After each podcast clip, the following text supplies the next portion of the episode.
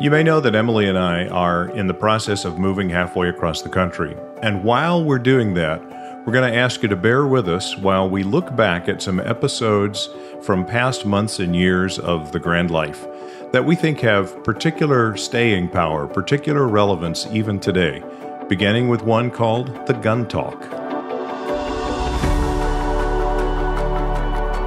I'm Emily Morgan. And I'm Mike Morgan. And in this episode, I just wanted to mention to you that I don't think the whole situation with guns has actually improved at all. It's hard to hear headline after headline, month after month, that people are still getting shot. Yeah. But what hasn't changed as well is that conversations about guns need to be taking place. And that's what this episode is all about.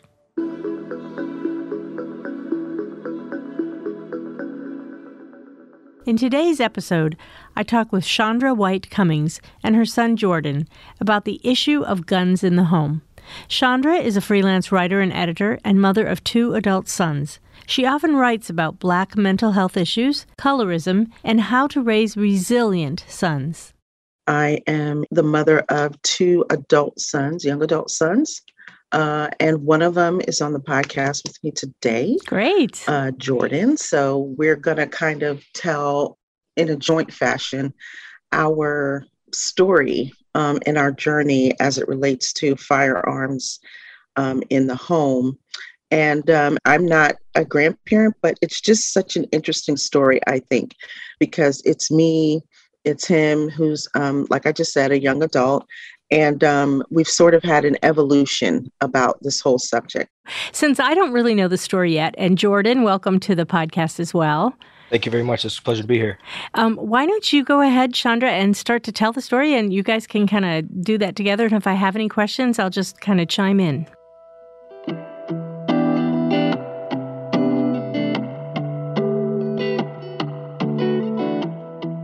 Our story kind of starts from a couple years back when I found out by accident that Jordan had a, a, gun in the house and I didn't realize it.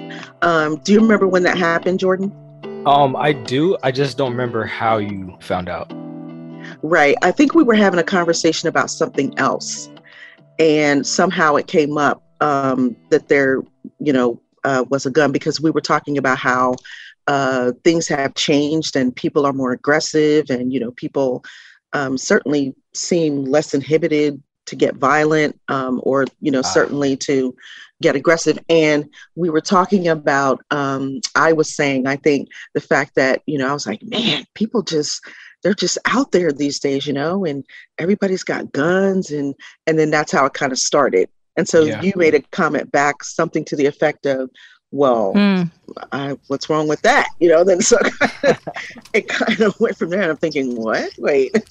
right. um, so that that's how it started, and um, after that, it was it was tense. It was a tense subject. Jordan was in his early 20s, living at home with his mom and his older brother. I definitely remember us having a heated conversation about it. Um, and you know, it got to the point where me personally, I felt like you might have been hedging at me getting rid of it or, you know, and I felt compelled about my reasons for having it. So yeah, we definitely had our battles about that. and Chandra, you were pretty upset that you found out that he had a gun in the house? Uh yeah. it was because I'm just, you know, I did not grow up with that. You know, okay. nobody in my family um, it, it, just was unheard of. You know, it was never even a conversation um, or consideration. And from my family of origin, guns were associated with people who needed guns because they were in trouble. Mm. You know, or because mm-hmm. they lived that kind of lifestyle. And so naturally, when Jordan and I first started talking about it, that's the that's the perspective I brought into our conversation mm. Um, that wait why do you need a gun like because guns are for these kind of people um, and furthermore how do i not know that you have a gun you know so there were two two um, I think, triggers for me going into those initial conversations that really serve to just hype up, like Jordan said, the emotional level. Yeah. Yes. What were some of the questions that you had for him about the gun?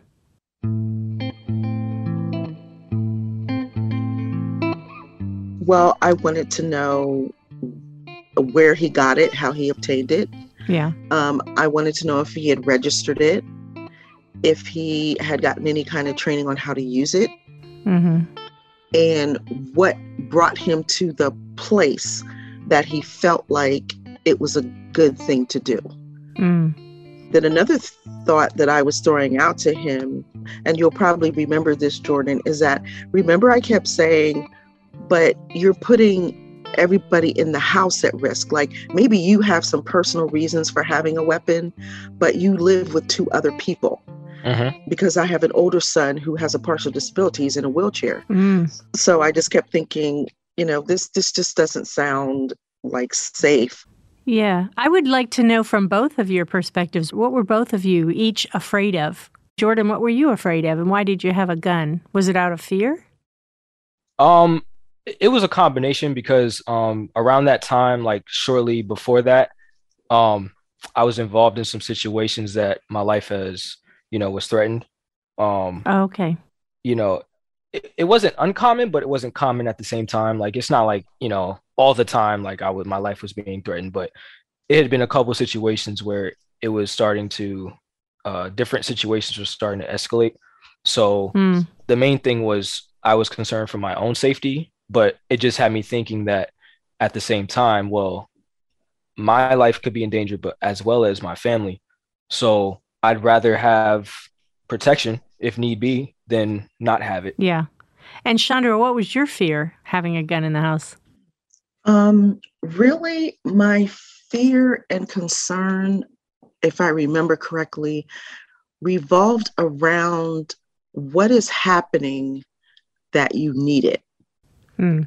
Um, because I remember thinking, I probably, I think I said this to him too. I said, well, what, whatever the situations were in which you felt your life was threatened, isn't it possible that those situations could migrate? And so now we could have a situation at the house where maybe you feel threatened or someone is threatening you, but now it's it's a thing where the whole family could be involved or the whole family could be at risk because you don't live alone. Yeah. And so that's really where I kept coming from, you know. And so that's when we kept butting heads because as he just explained, he he thought he was he was thinking of the whole family. You know, he felt like he Yeah. was trying to be protective and um, have a way to deal with the situation should it crop up. So Mhm. that you know, it, it's funny because we had a similar concern, but we came out in different ways of addressing it. yeah. Mhm. That is fascinating.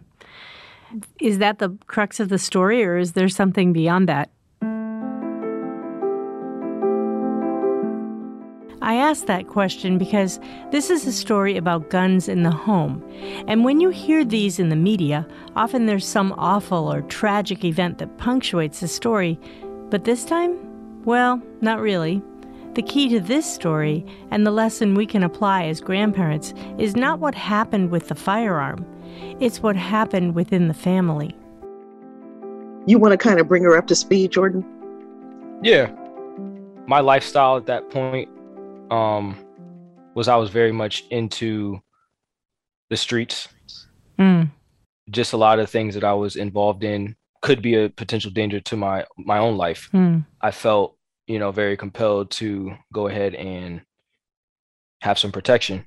Um, and it, the thing with that is, is yes, I, I primarily was concerned for myself, but it was more so that it just was an added benefit in terms of um, protecting my family as well. When I when I got the gun, you know, the the reason I didn't say anything to my mom was that primary reason was because I wasn't sure that she was going to approve of that. hmm And how did that play out? Well, actually, so I actually have I've had two guns. So I had the first one, you know, the one we're talking about now, and then I have a current one that I just recently bought maybe a month or two ago. Outside of my mother's wishes, I kept it around, um, you know, in my car or sometimes I still kept it in the house, but most of the time I just kept it in, the, in in my car. I had a car at that time, um, so at least it was out of the house. But I still felt like I couldn't just get rid of it. So it wasn't stored in like a gun cabinet or anything. It was just like what do they call that? Packing heat in your car. pretty much, yeah. pretty much. It was it was in a, uh, one of the um, you know the cases. Yeah. Yeah. Yeah. So so have you ever had occasion to use it or you just use it as a as some kind of like security that you know you have it if you need to? Um I have had to use a gun, um, but not like just straight up, you know, like violence, but like not an initiator. Uh-huh. But I, I have I have I have had a fire gun. How do you feel about that, Chandra? Um, I think that, you know, part of what happened the first round with the weapon was that I came to that place that parents often do um, when an issue surfaces that brings up problems or challenges of control, um, issues of who really has the final say in something. Mm-hmm when um, you're dealing with adults who are living in a home, but you still got a parent, you know, son or daughter relationship, um, it can get very complex. So in the end, I had to find a way to be able to just keep going and not A, completely be consumed by fear, and B, um, not be completely just where I could not deal with my son. Yeah um, I decided that at that time, he needed to manage whatever it was he was doing, but he needed to sort of manage his way away from it. Mm. and so, as it turned out, that's what happened. He managed himself away from it. And so that's the that's like the great part of the story to me is that when that happened and the issue of another weapon came around, initially you know, I was thinking, oh man, you know, are we still in that place where, you know, yeah. he feels that he needs a weapon? But this time, the conversation, it started off a little rough because we were both dealing with those same kind of like triggers. Yeah. But then, um, you know, I said to him, I said, okay, wait, let's just every let's just both just calm down. Let's just bring it down so that we can have an adult to adult conversation. And neither one of us has to sort of fall back and default to those like I'm the parent, you got to listen to me, or I'm an adult, I'm a son, but I'm an adult, you know, so right. you need to listen to me too. So we ended up, um, we sat in the car in our parking lot and we just talked it out.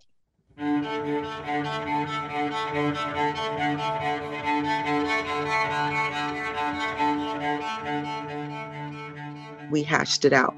He explained to me um, you know that it's not a situation now where you know he fears for his life or anything. He he believes he still believes that it's a good means of protection because, for lack of a better, more elegant way to say it, you know, people are getting crazy. yeah, um, yeah, no, I hear you.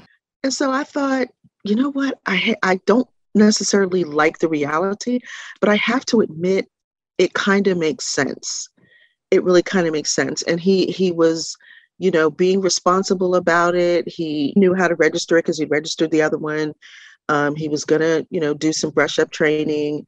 Um, he was going to do everything that he needed to do to be a responsible gun owner. We talked about where, you know, in the house he could keep it. Um, and now, believe it or not, Emily, we're actually at the point where eventually I'm going to go to the range and learn how to shoot because he said to me, he said, you know, with you and Brandon, when you and Brandon are here by yourself, it's not the gun is not going to help us if you don't know how to use it.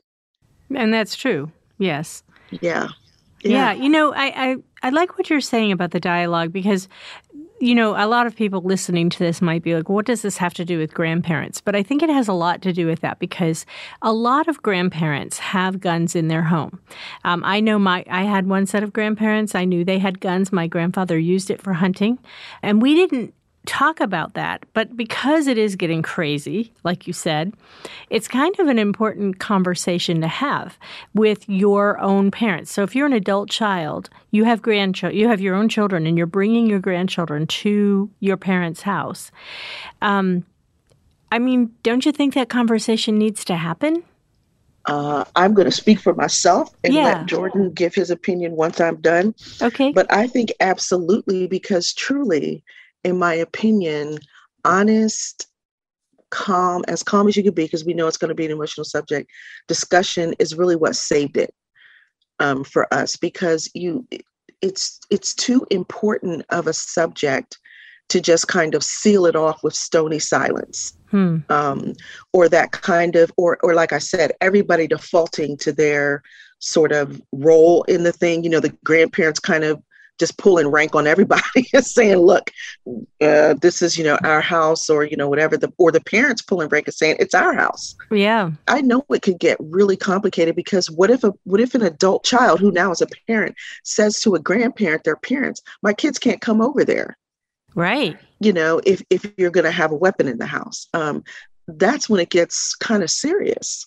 Yeah, we're talking about estrangement. We're talking about we're never coming over here again unless you get rid of your gun. And I don't know that uh, grandparents, some grandparents, that would be a hard choice for them. They feel, and Jordan, you can speak to this. They feel strongly about having a gun. Yeah. So what do you do about that? I definitely agree. Um, dialogue is one of the most important aspects of it because, I mean, let's just be honest. I mean, that that's how anything should be taken care of with with the proper amount of dialogue because Yeah. because if you if you have a gun but you don't know how to use it or you don't you haven't taken those proper precautions um so that everyone is on the same page then that's where things happen. If you were to get to the point where everybody is in accord okay now you deal with logistics. So okay where are we going to keep it? Who has access to it? You know um if a situation were to arise dot dot dot what would happen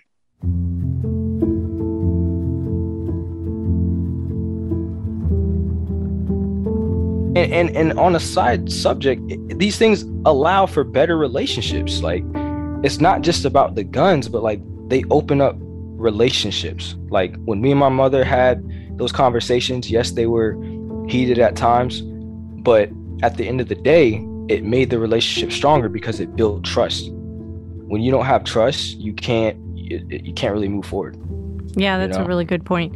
And uh, Chandra, I I understand your fear because as a as a mother, I would like if I think about um, my grandchildren and them going to an aunt and uncle's house or some other place where there's a gun. I guess I would feel very protective and very much like uh, I need to have a dialogue with these people, whoever they are, my own children, adult children perhaps, and say, uh, "What are you doing about this gun? What are you? Where is it? Where are you storing it? What if my grandchild, you know, gets into it? Because you hear about that. I mean, it's not like it never happens, where a child picks up a gun and because it hasn't been properly um, stored or taken care of, they shoot it.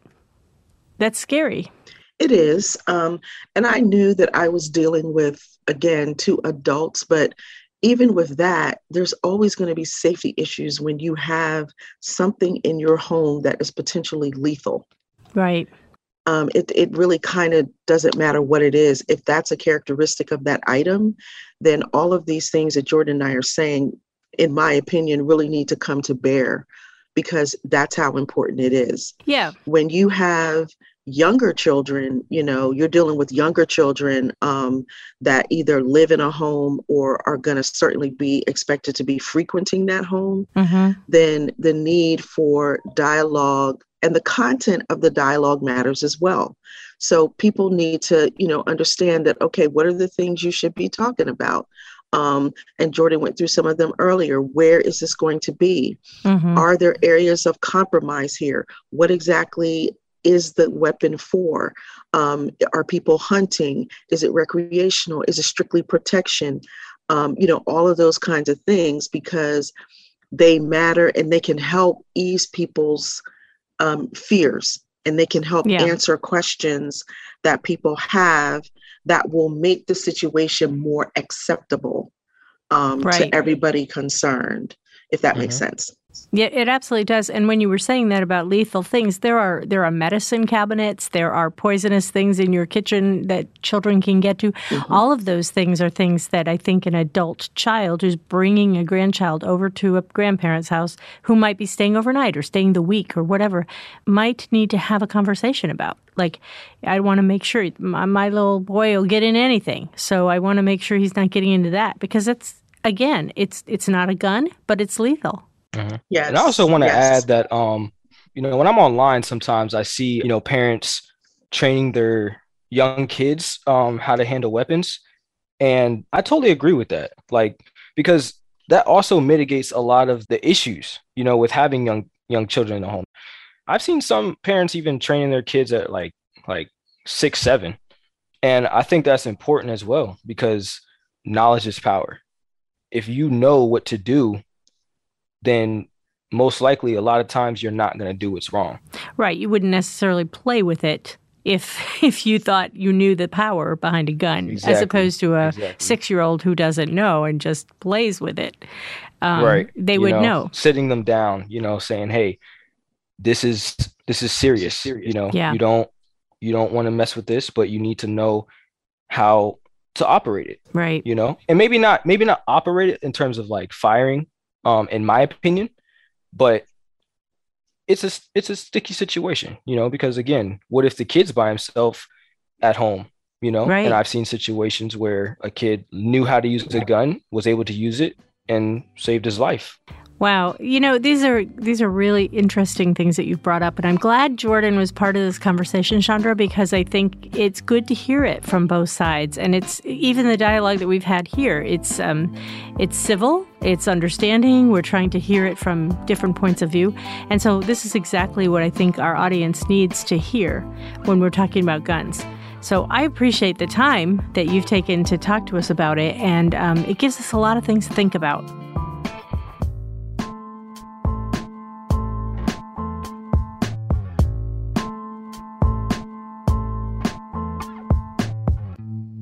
Was enlightening to talk with Chandra and her son for several reasons. One is that I often struggle to understand the need for a gun. Jordan helped us understand that he felt the need for a gun to protect himself, something he and his mom disagreed about. The two of them had to bridge a gap in understanding about guns, and I think it is obvious that Jordan has moved out of fear and into a place of reckoning. He understands why he feels it necessary to own a gun, and he knows what it takes to own one responsibly. He also has developed an affinity for guns as a hobby.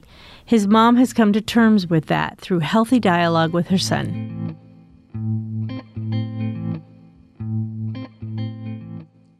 Well, that was interesting, wasn't it? I mean, to think about those conversations that Jordan and his mom were having. It took a lot of courage, both to do the things and then to come back and tell the story about them. And, you know, even though it was about a mother and a son, a grown mm-hmm. son, uh, the same kinds of things that they're talking about apply to grandparents. Right. And, and he mentioned, you know, the issue with, with kids there right at the end. You know, we're moving to a place where I think we're going to be confronted with guns in maybe more in different ways, and we may be having some gun talks. I mean, living in uh, in in what was the colonial capital of Virginia, mm-hmm. uh, keeps the Second Amendment kind of alive in memory all the time. Yeah, right at the forefront. I mean, every time you visit colonial Williamsburg, every time you visit Jamestown, every time you visit those areas, they're talking about guns. There's militia that are marching. Sometimes there are demonstrations with uh, firearms of the day. Yeah.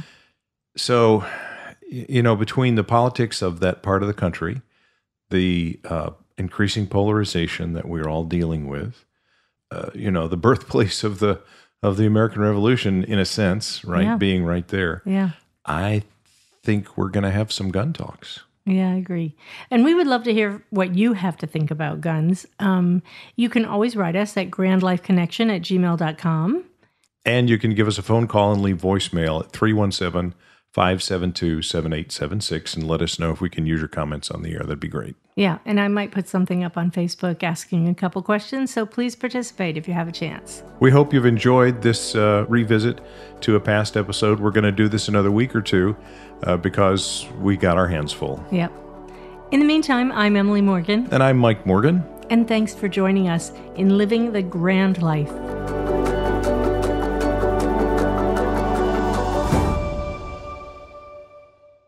Next time on The Grand Life. Change is a precipitant because it shakes up the patterns. The human brain uh, doesn't want to have to think continuously of what am I doing next. When the patterns get shaken up, you take time out, you go, whoa, now what? 60 is probably the first time in life where you have enough space to actually think about, oh, what do I do now? Whether it's change or whether it's just age that leads to the opening up of, of new possibilities, which for some people is very exciting and other people it's terrifying. That's next time on The Grand Life.